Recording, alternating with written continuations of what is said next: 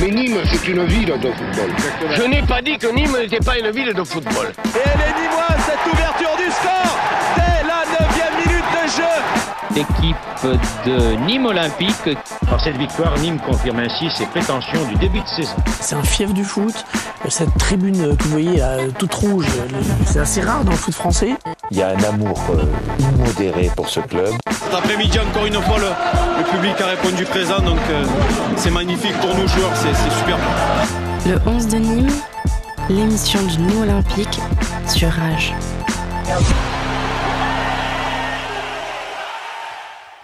Et bonjour à toutes et à tous et bienvenue dans le 11 de Nîmes, l'émission sur Rage, bien sûr. Et vous pouvez retrouver le podcast sur lerage.fr, la page Facebook aussi et la page Instagram et le Twitter du 11 de Nîmes, 6e émission pour nous.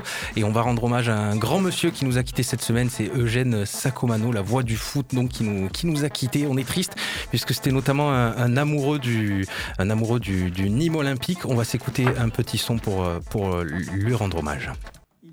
À Nîmes, une équipe formidable qui terminait toujours ou presque deuxième derrière Reims et qui avait de grands joueurs comme Mujlaki, certains s'en souviennent, qui est venu ensuite au Racing, comme Constantino, comme Akesbi-Skiba, qui était un duo d'attaque formidable. Moi, je connais bien ce club pour y avoir joué en cadet et en junior. Enfin le match. On refait le match, donc, messieurs. 6e émission pour le 11 de Nîmes. Ici, on parle du Nîmes Olympique, on parle de ballon, bien sûr. 6e émission de cette saison 2. On se retrouve tous les mardis en direct et en live de 19h à 20h avec la petite rediff le mercredi à 13h, toujours sur Rage, mais aussi le mercredi à midi sur le 93.7 sur les ondes de Radio Système à Vauvert et bien sûr le podcast www.rage.fr, Spotify, iTunes et j'en passe, bien sûr. Allez, petit tour de table, bien sûr, pour dire bonjour à mes chroniqueurs du jour, mes amis du jour, j'ai envie de dire. Bill est de retour, comment ça va ? Ça va bien, très bien. Ouais, très bien, toujours en sevrage. Ouais, toujours en sevrage. Je compte même plus toujours, jours, 44 jours, je crois. Très bien, je suis très fier de toi, Bill. Bravo. Félicitations. Combien de jours là ? 44 jours. 44 jours sans alcool, messieurs. Voilà, messieurs, dames, si vous suivez, félicitations à Bill, bien sûr. Je suis content de savoir que tu vas bien. Benjamin, comment ça va ? Ça va, toujours très bien. Je vous ai fait rire direct. Ouais, voilà, bien sûr, je vous ai mis dans l'ambiance. J'ai pas de sevrage d'alcool, donc ça va, impeccable. Très bien. Comment va Alex ? Ça va bien, tu vois, tout le monde est détendu, c'est la trêve, du coup on est cool, on a fait un excellent match dimanche dernier, donc la banane, la patate. Ouais, et... c'est vrai que ça fait plaisir ce week-end. Ça fait plaisir. Et bien sûr, notre invité du jour, on vous l'avait annoncé sur les réseaux sociaux, capitaine et défenseur du Nîmes Olympique, Anthony Briançon. Comment ça va, Anthony ? Ça va, merci. C'est un plaisir de te recevoir. Plaisir partagé. On va parler bien sûr de ce match face à Lille et on aura plein d'autres questions à te poser. Il y aura le portrait d'Alex, tout ça. Mais sans tarder, le sommaire de l'émission. C'est parti.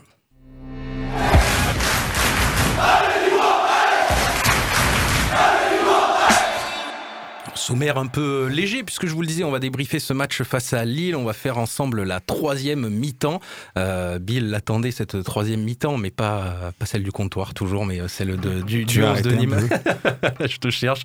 Et on va consacrer bien sûr un énorme temps à Anthony Briançon, notre invité du jour, capitaine du Nîmes Olympique. Et tout de suite, votre tour de la crocosphère, toute l'actu autour du Nîmes Olympique et plus encore. Le 11 de Nîmes. Le tour de la crocosphère. Allez, on commence avec toi, Benjamin. Tu vas nous parler, comme à ton habitude, tu es un peu l'expert sur le sujet, un petit point sur la réserve et les jeunes du Nîmes Olympique. Oui, le Nîmes Olympique, la réserve, qui a fait match nul 2-2 face à Jura Sud. Un doublé de Amin Karawi, dont un sur pénalty. Les Nîmois menaient 2-0. Ils ont été repris au score 2 buts partout, donc à la Bastide. Prochain match face à Iser, encore un ancien pensionnaire de National que Nîmes avait rencontré il y a quelques années.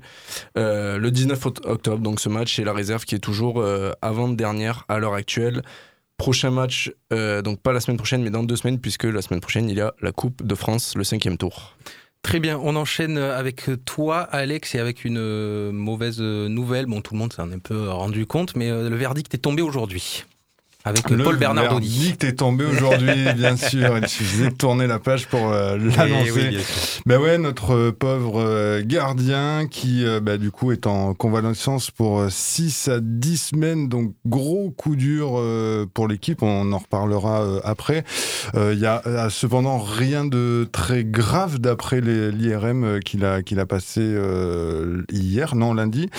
C'est ça, hier. Donc, ouais. Tant mieux pour lui. Donc, c'est sur surtout du repos, et puis on en reparlera tout à l'heure, mais la prestation de Lucas Diaz était aussi assez rassurante pour lui souhaiter un prompt rétablissement quand même à Paul Bernardoni. Alors maintenant qu'on sait que ça va dans plus ou moins dans sa cheville, est-ce que ça va dans sa tête aussi ? Comment il vit cette blessure un peu, Bernardoni ? On a vu qu'il était vraiment agacé de sortir sur ce match face à Lille. C'est-à-dire que c'est quelqu'un qui n'a pas l'habitude d'être blessé, il a l'habitude de faire 38 matchs, je crois que c'est sa première blessure d'ailleurs. Donc voilà, il va falloir qu'il prenne le temps et qu'il prenne le temps de bien faire ses soins parce que voilà, c'est important. Aujourd'hui, c'est un coup dur, mais il faut faire confiance à Lucas, il faut le mettre dans de très bonnes conditions et puis on a confiance en lui. Ouais, Lucas, on en reparlera, mais qui a fait une très très belle entrée face à Lille avec très beaux arrêts réflexes. On s'intéresse aux 3 prochains matchs du NO, mon cher Alex. Encore Alex. Oui. Donc, oui, parce que les dates des 3 prochains matchs ont été communiquées et se joueront tous un samedi à 20h. Donc, vous pouvez abandonner vos émissions favorites à la télé. Ça se passera donc du coup face à Amiens, face à Reims et puis en déplacement à Rennes. Rendez-vous les prochains samedis, pas celui-là, mais celui d'après pour retrouver notre équipe favorite sur les terrains.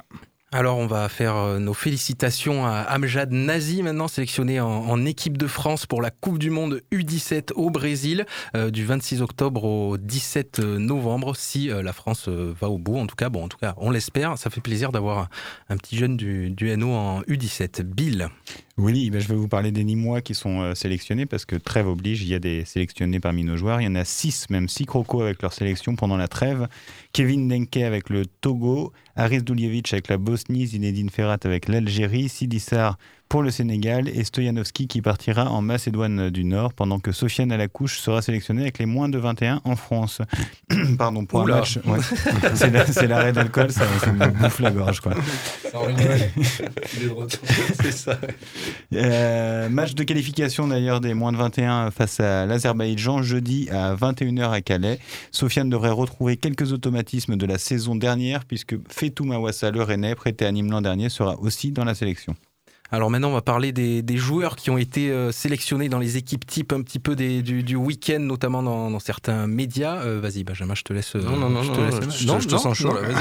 Vas-y, d'accord. Il y a 3 Nîmois donc, dans l'équipe type de Ligue 1 du mois de septembre de WhoScored. Lucas Do avec 7,46, Pablo Martinez 7,43, Florian Miguel 7,16 et Renaud Ripart dans celle de la semaine avec un beau 8,4 quand même, ça fait plaisir. Oui. Ce qui est marrant, c'est d'avoir autant de Nîmois dans l'équipe du mois et le classement qui est pas aussi élevé que toutes ces stats, et j'en parlerai un petit peu tout à l'heure, mais que toutes ces stats pourraient le laisser penser. Quoi. Effectivement, mon cher Bill. Oui, Alex. Non, encore une dernière petite brève que tu m'as squeezée. Vas-y, je t'en prie. Ce dimanche, sachez que l'AS Nîmes Camarguais Croix de Fer participe au vrai Foot Day. Excellent. Un truc organisé par le magazine SoFoot pour la France, donc qui propose pour cette période de trêve de faire des événements divers et variés, d'organiser des matchs, de faire des cocktails chelous à la buvette, etc., etc. à l'image du magazine SoFoot. Et les Nîmois donc de l'AS Nîmes Camargue et Croix de Fer, je les recite, vont organiser le concours avec huissier et tout de la plus longue passe au sol du monde. Ils vont essayer de faire ce premier record qui n'est pas encore répertorié dans le Guinness Book, et c'est pour ça qu'ils se lancent là-dessus. Et écoute, voilà, ils ont mobilisé un terrain de, comment on dit, de course là, 100 mètres de bande de stabilisée pour essayer de réaliser ce record. Il suffit d'essayer d'envoyer la balle dans le pied du récepteur sans que lui ne bouge. C'est un magnifique appel du pied pour Anthony Briançon quand même, qui est l'expert des relances au sol. Je pense qu'Anthony, tu vas être obligé de. C'est ce week-end. C'est au stade Marcel Rouvière. Je saurais même pas te dire. Camargue, il y a des bons. Il y a des bons supporters du Nîmes Olympique. Sur SoFoot, l'article est complet et nous rappelle tout ça. Quoi. Ça te tente, Anto ? Ouais, ça me tente. C'est vrai que tu penses que tu ferais de faire les 100 mètres ? Je peux essayer. Joli défi en tout cas. Bon, on va faire tout de suite la troisième mi-temps avec mon magnifique jingle qui m'attend. Il est là. On va bien sûr parler du match face à Lille. C'était ce week-end. Quel est le moment que le sportif attend ?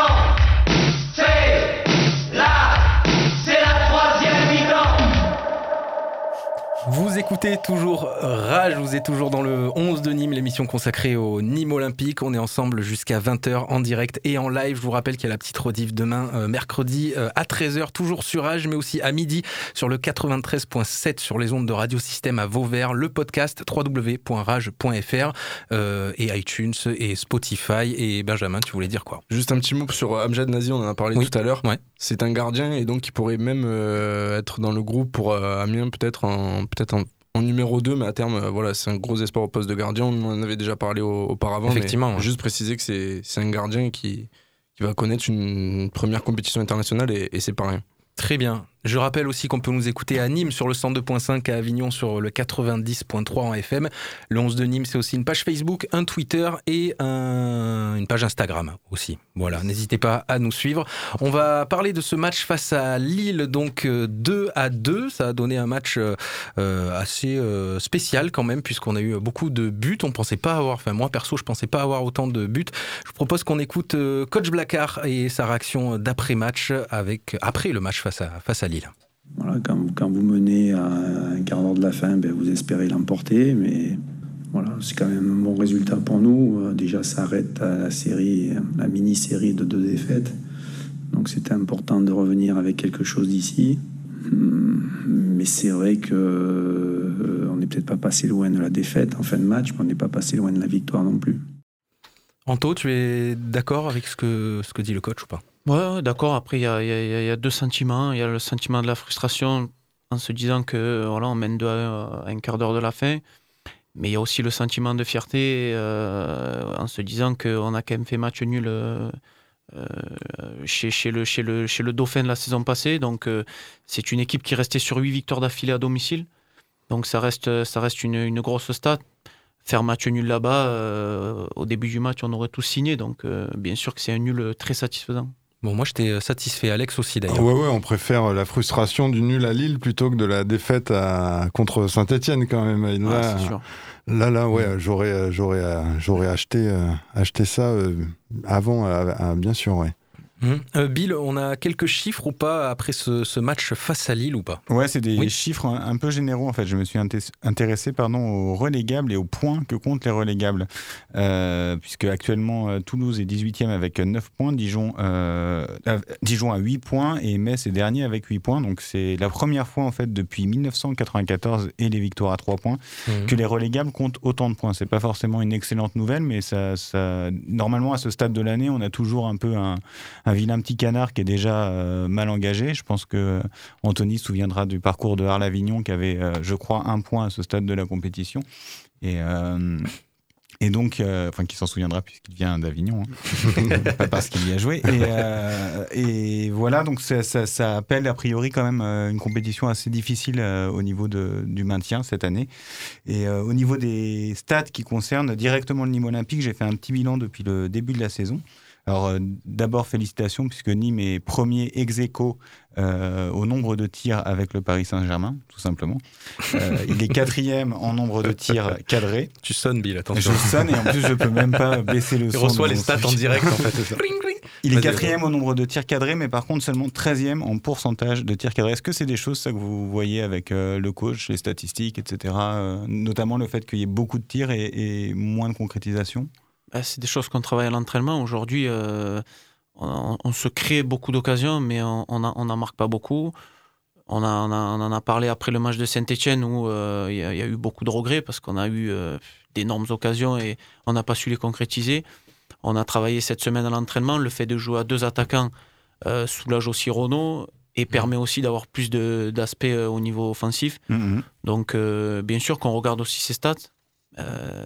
C'est aussi cette stat du fait qu'on tire le plus caractérise un petit peu l'équipe et caractérise aussi le jeu de l'équipe, donc c'est intéressant. C'est très bon signe hein, en même temps d'être au même nombre. Alors au nombre de corners aussi, vous êtes 2e avec 55 corners.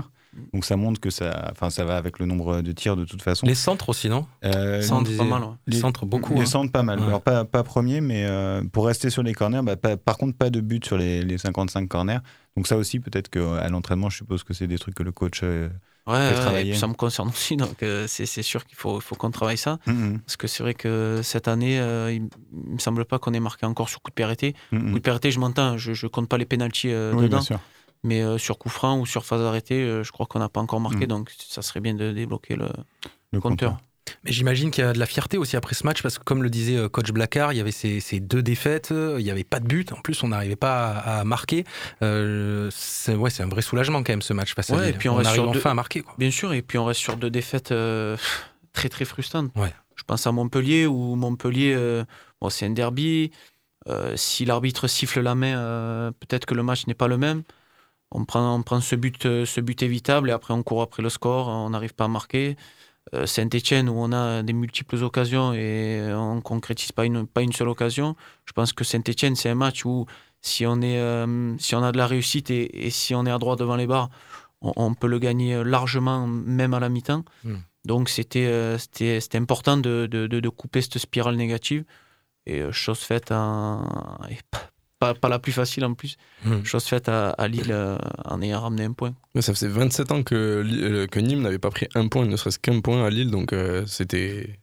Voilà, on n'était pas loin de la victoire en plus. Donc, on n'était pas serein la semaine dernière, et c'est une stat que tu as sortie aussi, Anto, c'est la fameuse stat qui s'était invaincue à domicile. Donc, enfin, pas invaincue, ils avaient gagné tous leurs matchs à domicile. Donc c'est vrai que c'est une sacrée stat. On n'était pas serein la semaine dernière. J'ai envie de revenir sur l'efficacité offensive, parce qu'il y a quand même eu ces deux buts, ça nous a fait du bien. On a soufflé, voilà, en tant que supporter, on a envie aussi d'avoir des buts. Et il y a eu surtout l'efficacité de Kévin Denkey, hein, puisque ce joueur de 20 ans qui était titularisé pour la première fois. On va s'écouter coach Blaquart au sujet de Kévin Denkey. Il est plutôt satisfait. Il s'est créé des possibilités, il s'est créé des situations. Il a marqué un but pour un attaquant. C'est pas mal. Il a combattu, il s'est battu, il a bien défendu aussi, même si c'est pas ce qu'on lui demande en premier. Il a été dangereux. On va dire très bonne première pour lui en tant que titulaire. Anto, tu le côtoies, Kévin, à l'entraînement presque tous les jours. Tu vois sa progression, tu vois qu'il est en confiance. Ouais, je le côtoie tous les jours. C'est un jeune joueur, qui a une grosse progression devant lui. Voilà, c'est un jeune qui est à l'écoute. Il n'a pas eu la chance de débuter depuis le début de saison. Il a débuté contre Lille. Il a fait un super match. Voilà, il ne faut pas non plus se précipiter avec lui. Il faut lui laisser du temps. Encore une fois, c'est un jeune joueur, et puis on voit que maintenant, dans ce championnat de Ligue 1, dès qu'un jeune joueur fait un bon match, on l'enflamme dessus, donc il faut lui laisser du temps. Il peut nous faire du bien cette saison, il va nous faire du bien cette saison, j'en suis sûr, mais voilà, encore une fois, il a une grosse marge de progression. Et c'est avec le travail et la persévérance qu'il y arrivera, mais il n'y a pas de souci. Après, il a fait un peu plus qu'un seul bon match, puisqu'il a fait aussi 2 entrées fracassantes lors des matchs précédents. Il est déjà à 3 buts. Et, il a une stat folle, hein. 3 buts inscrits en 5... 3 buts inscrits, ouais, c'est combien ? Non, le joueur le plus jeune, vas-y, pardon, Benjamin. Je crois joueur 3 buts, moins de 20 ans, c'est le seul de moins de 20 ans à avoir marqué 3 buts, je crois, depuis le début de saison. Cette saison, ouais, dans les 5 grands championnats européens. Ouais, c'est fou ça, et puis il est jeune et il n'a pas beaucoup joué de 2 minutes, donc c'est d'autant plus surprenant, mais comme tu dis, Anto, ouais, gardons les pieds sur terre, le foot est fait de surprise.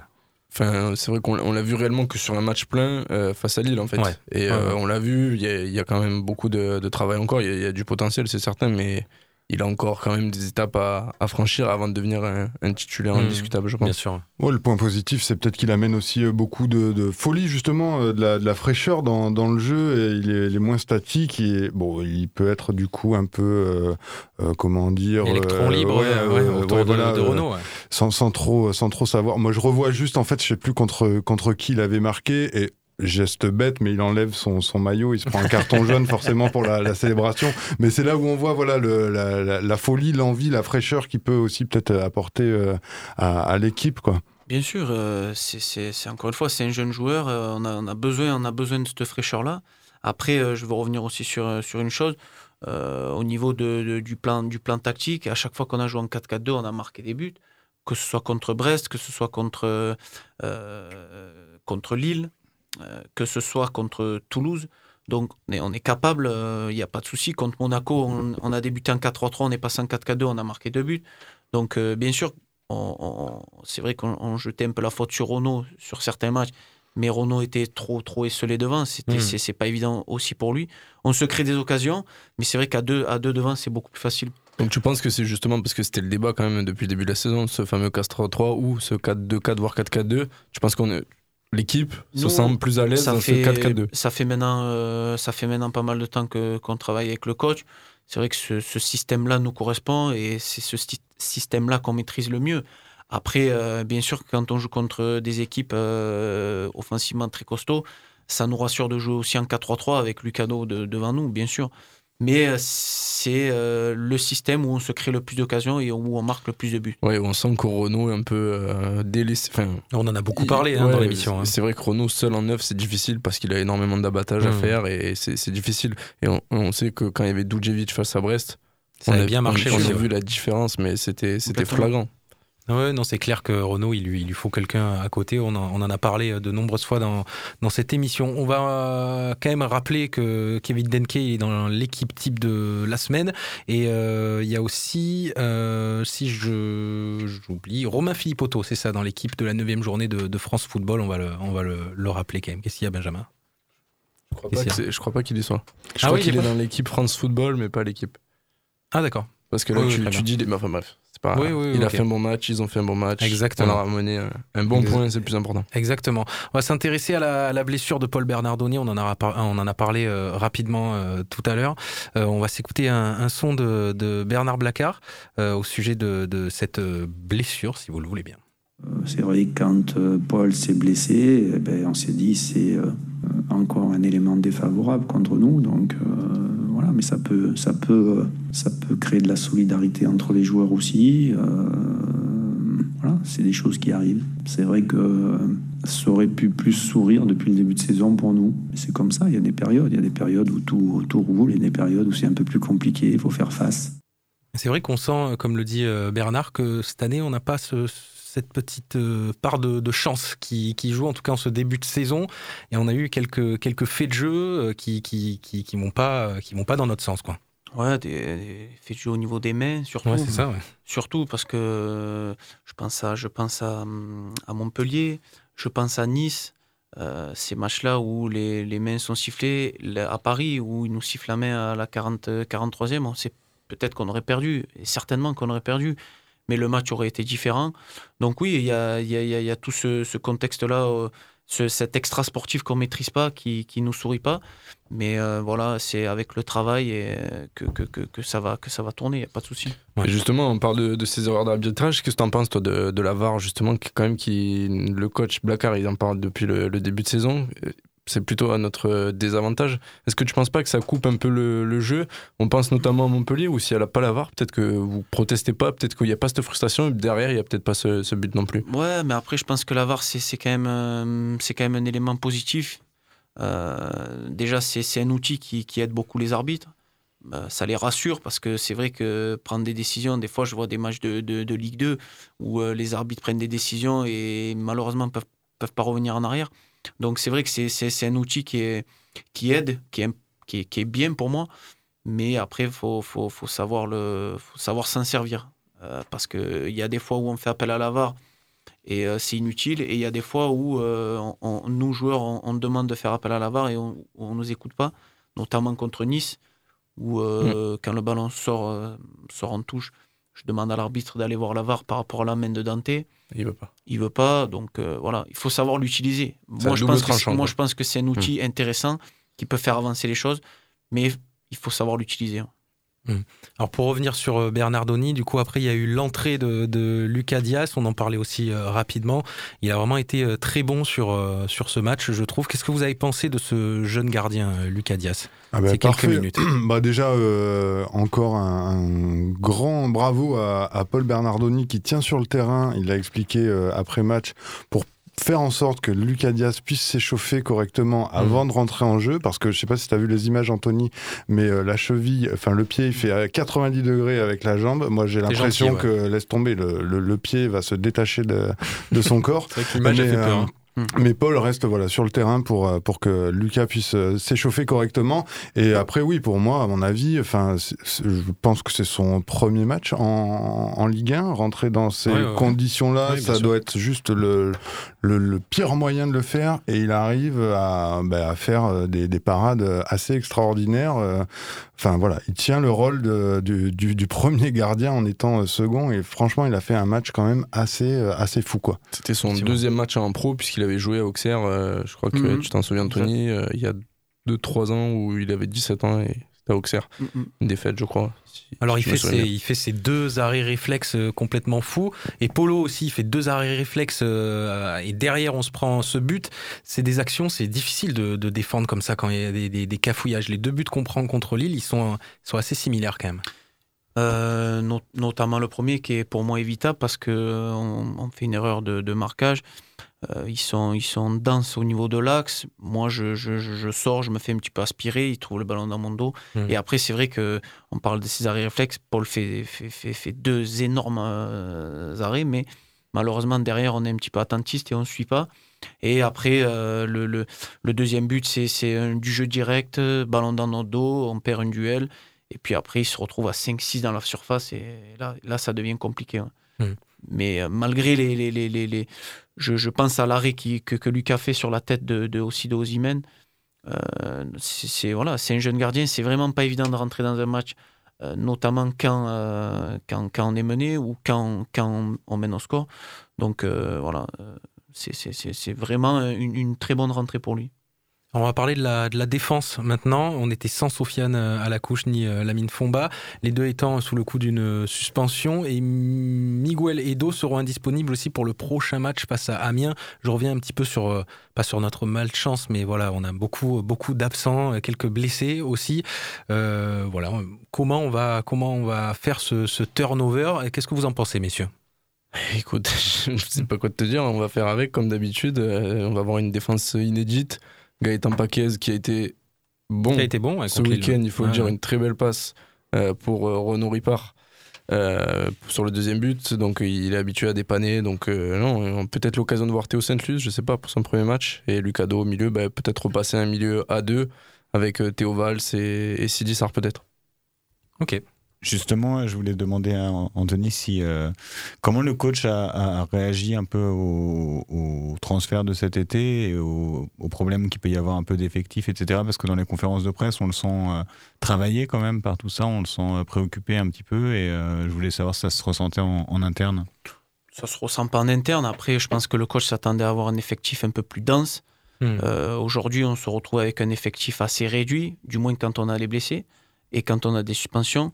Mais voilà, on s'en est toujours sorti, on a toujours trouvé des solutions à tout, donc je pense que le coach trouvera la solution pour le week-end prochain, il n'y a pas de souci. Super. Sachant que la formation justement en 4-4-2 ou en 4-2-4 selon comment on la voit a été assez rassurante, parce que à Montpellier vous aviez joué à 5 derrière et finalement ça n'avait pas suffi pour empêcher de prendre un but ou au contraire d'avoir du monde devant pour marquer. Et là on voit qu'à 4 sans Sofiane Alakouch, qui est quand même un élément assez essentiel dans la défense, sans Paul Bernardoni qui sort au milieu de match, on arrive à tenir quand même un minimum le coup, donc ça peut être rassurant pour la suite des événements aussi, au moins derrière, quoi. Bien sûr. Ouais, t'es confiant pour la suite de la saison, notamment en défense? Bien sûr que je suis confiant, parce que voilà, aujourd'hui, même si on a un effectif réduit, on a un effectif de qualité, donc peu importe qui soit aligné, l'équipe arrive à être performante, donc c'est bon signe.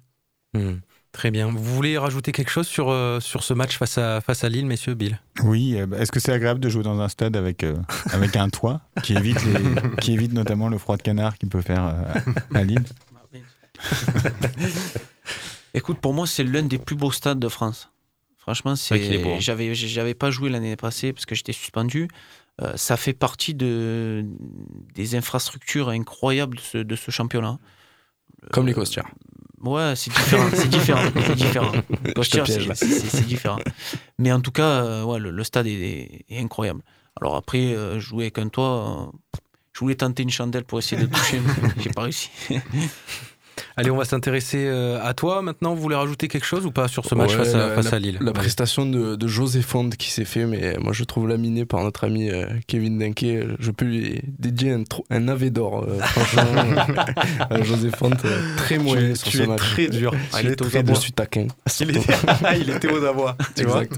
Allez, tout de suite, on va s'intéresser à toi, Anto Briançon, donc capitaine et défenseur du Nîmes Olympique. C'est l'interview de la semaine, c'est même l'invité de la semaine, j'ai envie de dire. Le 11 de Nîmes,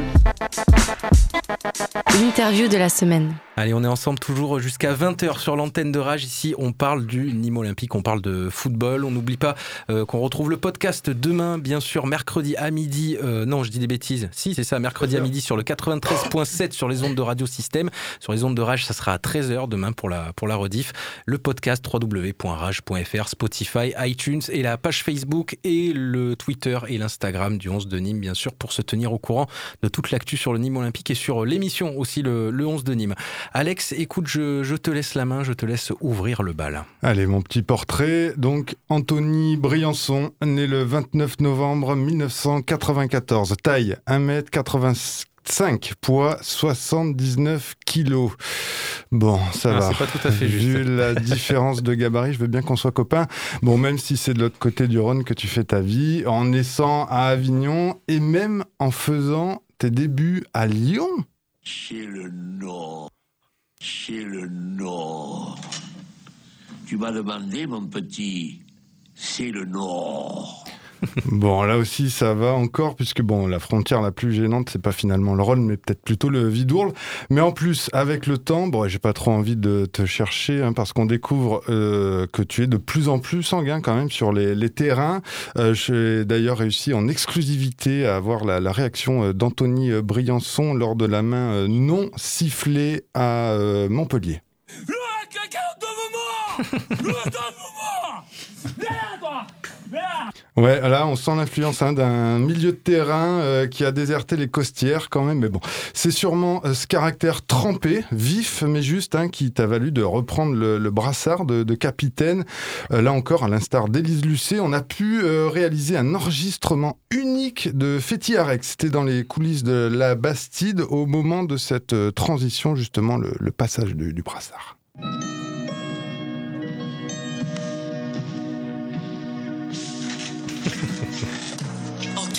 Capitaine. Ah, très très émouvant, hein. On reconnaît bien la voix de Fétiarex, je sais pas si vous avez remarqué, mais bon, il avait même choisi du coup la petite musique qui va bien derrière. Bon, Féti fait bien les choses. Bon, après bien sûr le rôle de capitaine, c'est aussi savoir se faire respecter. Bon, ça t'as su en imposer en amenant carrément ton fusil dans les vestiaires de la Bastide pour bien montrer à tout le monde qui est le patron, parce que oui, Anto, ton hobby, c'est la chasse. Et puis justement, encore une fois, là c'est vraiment exclu sur exclu, grâce aux nouvelles technologies, on a pu récupérer ton intervention dans les vestiaires à la mi-temps contre Lille. Là, il était question de remonter un peu le moral des troupes et de revenir sur les fondements de la chose. Moi, je dirais que la chasse, c'est l'esprit de camaraderie, quoi. C'est la fraternité dans l'effort contre la rudesse de Dame Nature. C'est un peu ça, quoi. C'est les copains, quoi. C'est la camaraderie. Voilà, c'est les potes. Voilà, c'est ça. C'est les potes. C'est le Nîmes Olympique, ça. On le retrouve, une histoire de copains. Alors oui, Anthony, j'ai vraiment envie qu'on soit tous vraiment de bons copains, comme le chantait Georges. Avoir un bon copain, voilà ce qu'il y a de meilleur au monde. Oui, car un bon copain. C'est de mieux en mieux ou de pire en pire, j'ai envie de dire, ces petits portraits d'Alex. Merci beaucoup, Alex, c'était super. Je t'en prie, je travaille mon CV pour Rire et Chanson, j'espère que ça va marcher. Tu es sur la bonne voie, Alex, j'y crois à fond. Messieurs, je vous laisse la main. Qui a envie de poser une petite question à Anthony Briançon? On a encore une demi-heure donc sur l'antenne de Rage dans le 11 de Nîmes, toujours avec notre invité du jour, je vous le rappelle, Anthony Briançon, capitaine et défenseur du Nîmes Olympique. Alex, tu veux poser une petite question ? Ouais, peut-être tout simplement, justement, sur ce rôle de capitaine. Bon, là, j'en blaguais, mais c'est...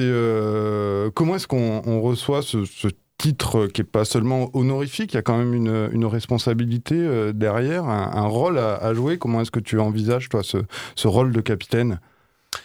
C'est un rôle que j'ai découvert la saison passée, au dépens de Féti, qui était un petit peu sur sa fin de carrière. Donc... J'ai pris un petit peu le relais. Le passage à témoin s'est fait facilement parce que Fetty m'a accompagné et m'a beaucoup aidé durant mon intégration au niveau du poste de défenseur central. Donc voilà, j'ai essayé de prendre plus d'initiatives, notamment dans la parole, dans mes discours d'avant-match, tout ça. Donc voilà, après le rôle d'un capitaine, c'est le capitaine de bord, donner, rassurer quand ça va pas, faire le relais avec le coach et le staff technique. Voilà, c'est un rôle important, c'est un rôle qui me tient à cœur et j'essaie sûr de donner le maximum pour... Du coup, ça dépasse largement le cadre des 90 minutes d'un match, ça veut dire c'est tous les jours Bien sûr, complètement. Bill. Ouais, une petite question un peu sur le groupe et le fait que tu sois dans le groupe depuis maintenant 5 ans. Ce qui a fait de toi le plus ancien dans le groupe par rapport à ton vécu au club avec Renaud Ripart. Et on se demandait si avec toutes ces aventures vécues ici, je les rappelle rapidement, le maintien, la saison où vous êtes à 2 points de montée, la saison en Ligue 1 historique quand même l'année dernière, et aussi les nombreux départs qui sont arrivés pendant l'intersaison. Est-ce que tu sens toujours dans le groupe et chez toi la même fougue qui pouvait t'accompagner à tes débuts ou même la saison dernière? Est-ce qu'il y a la même envie? Est-ce que c'est pas difficile de garder la motivation à ce stade dans le même club, je veux dire? Non, parce que aujourd'hui le noyau dur du club est resté. L'ambiance est exceptionnelle. On peut voir tous les nouveaux s'y plaisent et c'est souvent le discours qu'ils ont quand ils parlent du groupe et du club. C'est un club un petit peu à part. L'ambiance est un petit peu à part. Donc voilà, aujourd'hui c'est vrai qu'on a l'impression que ça fait 10 ans de carrière avec tout ce qui s'est passé durant ces 5 dernières années. Ça passe très vite, ça c'est un fait, ça passe très très vite. Donc voilà, j'essaie de profiter au maximum, de profiter de ces moments qui sont rares parce qu'une carrière ça passe très vite. Donc voilà, c'est un club familial. Moi ça fait maintenant 6 ans que je suis au club. Donc, si je ne me plaisais pas, je serais parti. Donc, si je suis encore là, c'est que je m'y plais. Et justement, je rebondis sur ce que tu dis, puisque tu as quand même eu depuis 2 ans des prestations remarquées, puisque tu as eu une offre de Breccia, si je suis bien informé, il y a 2 ans. Non, c'était pas Breccia, c'était un club italien. Enfin bref. L'année dernière, c'était Marseille et Rennes qui sont venus aux nouvelles. Et à chaque fois, tu as refusé, même tu as prolongé l'année dernière. Donc, c'est quand même... Un fait important quand même, ce que tu as fait là. Est-ce qu'il y a eu un deal avec le club pour te dire allez, cette année on te prolonge et puis l'année prochaine tu peux rester éventuellement, mais tu auras un petit peu plus de portes ouvertes pour l'année prochaine? Je te vois sourire, tu te dis il m'a piégé, putain. Non, même pas. Non, moi j'ai toujours été clair et honnête avec le club en disant que s'il y avait un projet concret et ambitieux pour moi, à ce moment-là, on se poserait autour d'une table et on discuterait de mon avenir. Aujourd'hui, il y a eu l'année dernière une offre, la seule offre concrète de Rennes pour que je puisse partir. Finalement, le club ne s'est pas entendu avec le club de Rennes. Donc, je me suis posé autour de la table et j'avais dit que, voilà, qu'est-ce que le club envisage avec moi? Qu'est-ce que le club envisage et quelle ambition a le club? Voilà, aujourd'hui, le discours du président, le discours de Laurent et surtout le fait que le coach reste au sein du Nîmes Olympique a fait que je prolonge l'aventure avec eux. Et justement, j'en parlais avec Renaud, moi, durant cet été. Il me disait, on a vu que même s'il y a eu des tractations difficiles avec le club, avec le président, on sait que c'est toujours un peu compliqué. Il m'a dit, j'ai été quand même satisfait de l'effort fait de la part du club. Est-ce que tu peux dire la même chose et tu as pu te projeter aussi sportivement avec cette envie-là de la part du club?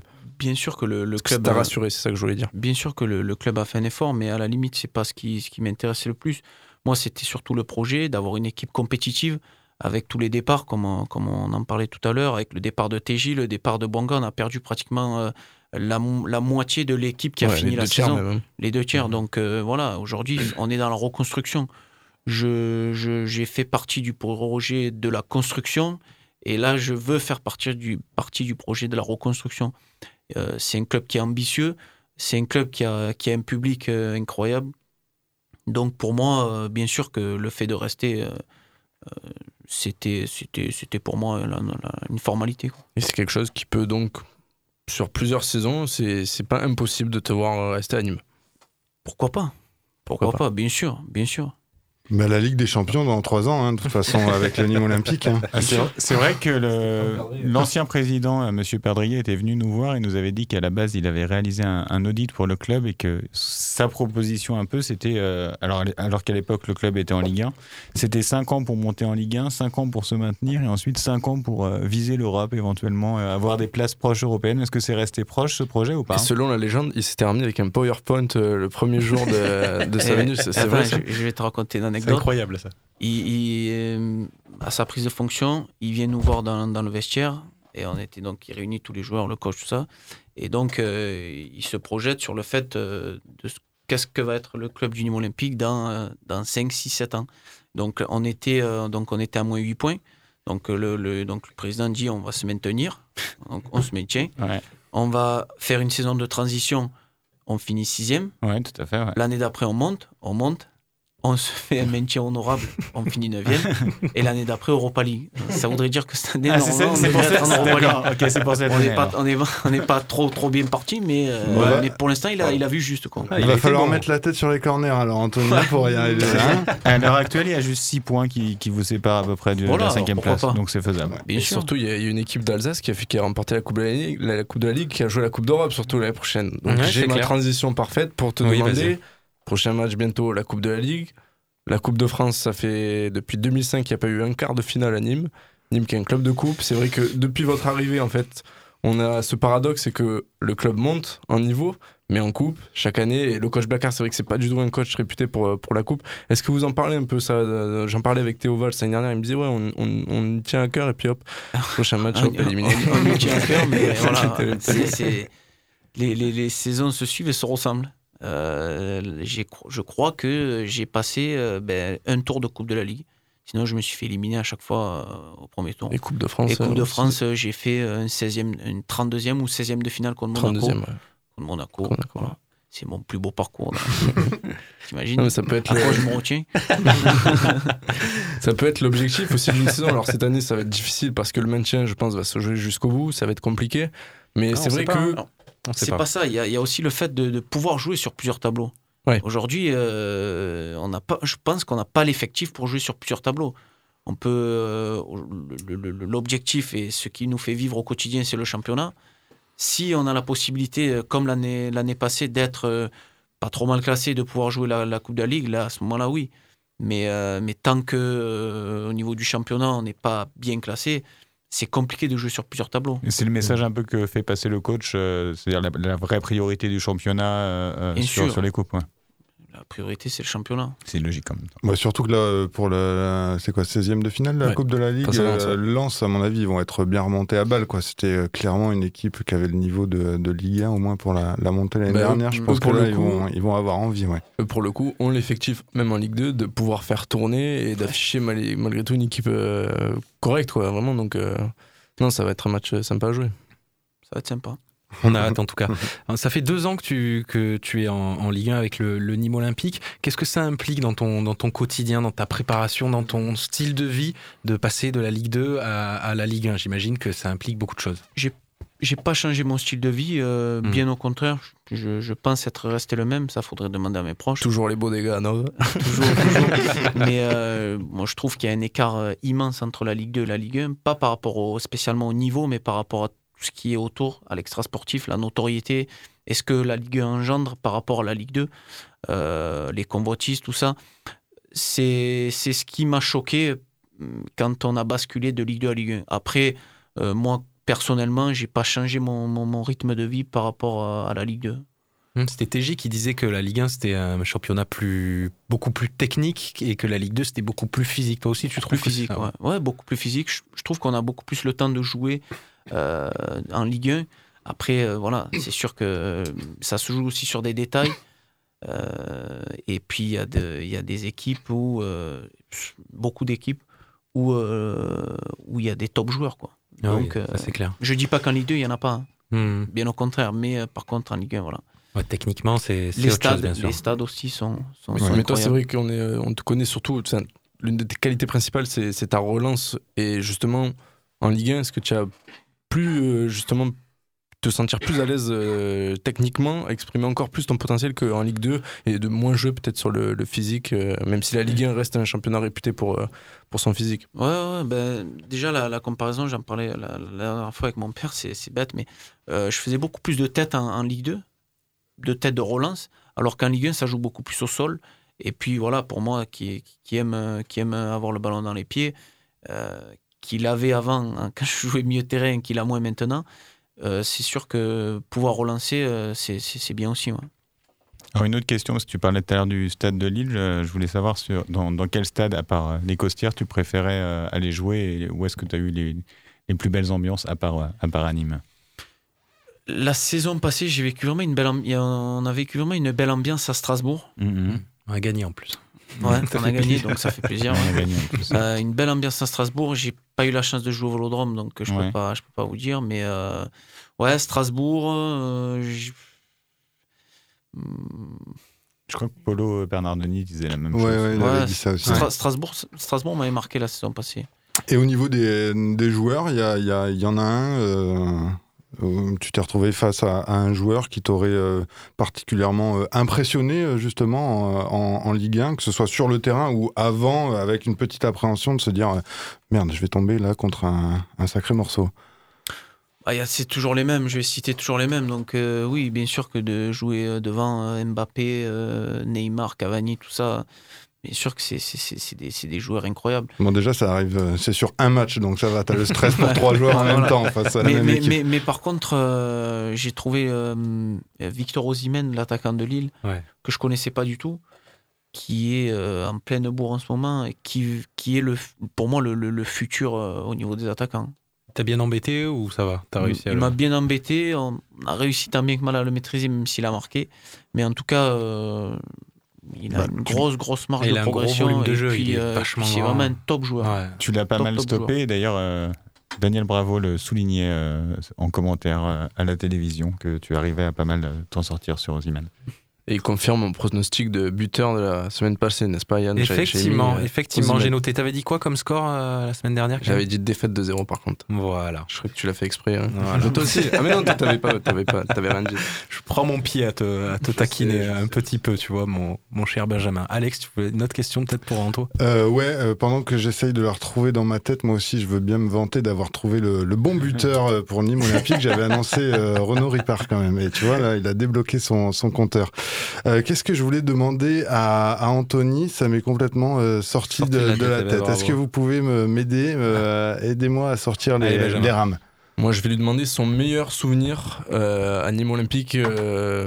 J'en ai un en tête, perso, mais je le laisse... Un match sur un match, peut-être. Ah, sur un match ? Ouais. Moi, marqué personnellement ? Ouais, qui t'a marqué. À Nîmes. C'est le but à Clermont. Clermont, ouais. Je pense à la même chose.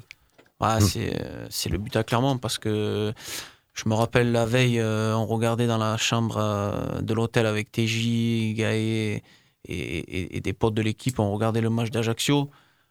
Quand on a vu Ajaccio perdre, on s'est dit plus qu'un nul à Clermont et on y est quoi. Mm-hmm. Et c'est vrai que quand j'égalise à la 80, je crois que c'est à la 80e ou 82e, c'est un sentiment incroyable. Ouais, d'où la délivrance, c'est vrai que le COP avait complètement explosé et vous avec. Mais c'est vrai que moi je me souviens, j'étais en COP et bon, j'étais très heureux, mais j'avais l'impression dans le COP et toute l'équipe comme si c'était une victoire, alors que je me disais il manque quand même des points. Ouais. Mais en fait c'était le cas. En effet, avec ce point ça changeait tout. Il suffisait de gagner derrière le Gazelle qui n'avait plus rien à jouer. Et derrière, c'était la folie. Et je crois que Polo il s'en souvient encore. Hein. Il était gardien de Clermont. Souvent je le branche. Souvent je le branche. Alors Clermont, c'est une équipe qui plaît beaucoup à Benjamin. Pourquoi il le dit pas ? Parce que Clermont a perdu contre Sochaux ce week-end. Sochaux qui est 3e, mon ami. On arrive. Oui, Benjamin supporte Sochaux. Secrètement. Il a le 11 de Sochaux aussi à suivre sur Internet. J'ai retrouvé ma question. Allez, si Alex, tu veux. Vas-y, c'est bien. Non, j'en parlais tout à l'heure encore. Ça, c'est Alzheimer qui arrive. Non, dans mon portrait, je parlais de ton caractère, justement. Je te trouve assez sanguin. Enfin, ça t'arrive régulièrement d'aller vers les arbitres pour justement réclamer des choses. Mais c'est pas de la nervosité. On te sent assez assez juste dans tes revendications. Tu te sens toi légitime quand tu vas, justement, ça a l'air assez abrupt, mais c'est jamais mal placé, on va dire. Tu fais un effort particulier, justement, pour te contenir, ou au contraire pour aller défendre l'équipe? C'est vrai que des fois j'arrive un peu brusquement, parce que souvent l'arbitre est assez loin de moi, donc j'arrive en courant et des fois en sprint. ça peut choquer, mais non, après c'est mon rôle aussi de capitaine. Je suis le premier relais avec l'arbitre, donc j'essaye déjà d'écarter tout le monde pour pas qu'il y ait de contestation et que ce soit moi qui discute avec l'arbitre. Et souvent, on arrive à discuter et trouver des accords ensemble, donc il n'y a pas de souci.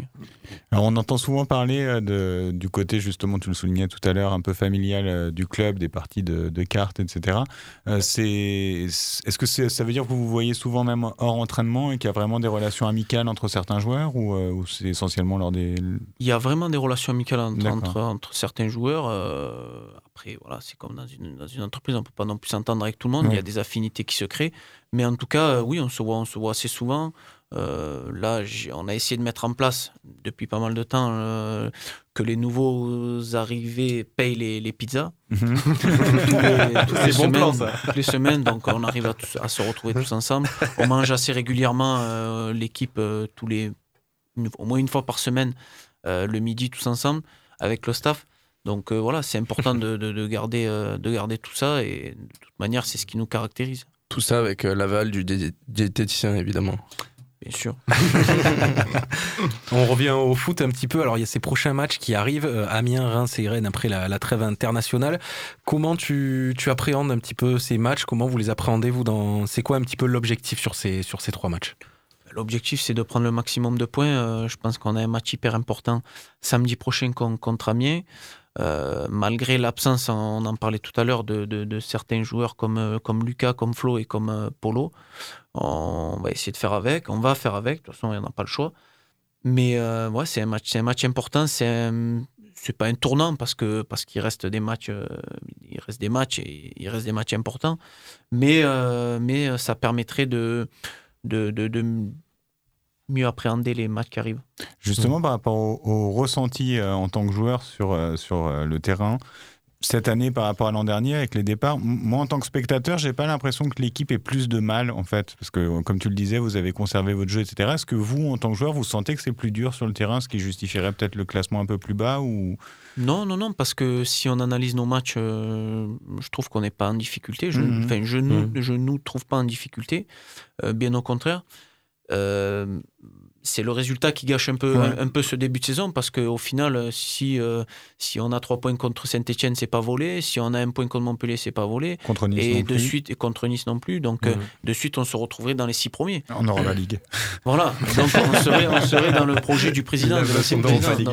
Il aveu, Bill, son nom. Non, mais c'est pour ça. Donc l'année dernière, on avait peut-être un jeu un peu plus spectaculaire, porté vers l'avant. On prenait beaucoup plus de buts. Mais par contre, on a marqué beaucoup, avec le métronome TJ au milieu, et puis devant avec Tchoub, Bonga, et ça allait un petit peu de partout. Mais par contre, on prenait beaucoup plus de buts. Aujourd'hui, je trouve que cette année, du moins, on a une assise défensive qui est peut-être un peu plus costaud, avec Lucas qui arrive à bien cadenasser le milieu de terrain. Et par contre, on marque un peu moins. Donc voilà, il faut essayer de trouver juste milieu, et puis voilà, il n'y a pas de souci. Alors, il y a eu l'arrivée de Pablo Martinez. On aime beaucoup ce profil de joueur, nous, dans l'émission. Je suis plutôt satisfait aussi. C'est très solide défensivement. Comment ça se passe, l'entente avec lui? Tu apprends des choses. Il a cette expérience aussi de la Ligue 1. On a une super complémentarité. C'est quelqu'un de la région, donc il s'est super bien intégré très rapidement. Donc voilà, une très très bonne mentalité. C'est un guerrier, et puis on peut le voir sur le terrain. Il lâchera jamais rien. Qui est très bon aussi techniquement, donc voilà, un joueur expérimenté. Je pense que c'était un joueur qui est un joueur très important pour l'équipe et qui apporte beaucoup cette année. Benjamin, dernière question. Je suis obligé de poser la question, on me l'a posée plusieurs fois, je suis obligé. Sur les réseaux sociaux, tu veux dire? Oui, c'est ça. On me parle beaucoup du derby, on me parle beaucoup de TJ, on me parle beaucoup de Jordan Ferry, qui sont évidemment des copains à toi, évidemment, mais tu portes une tunique, tu portes un maillot, et eux maintenant un autre maillot. Est-ce que vous lui quand même accueillez un petit accueil ni moi à son match retour. J'étais obligé de la poser parce qu'on me l'a demandé trop de fois. L'accueil niçois, ça c'est à vous. Après, c'est vous, supporters, de l'accueillir comme vous le ressentez. Je peux pas oublier 5 années passées avec lui. C'est pas possible.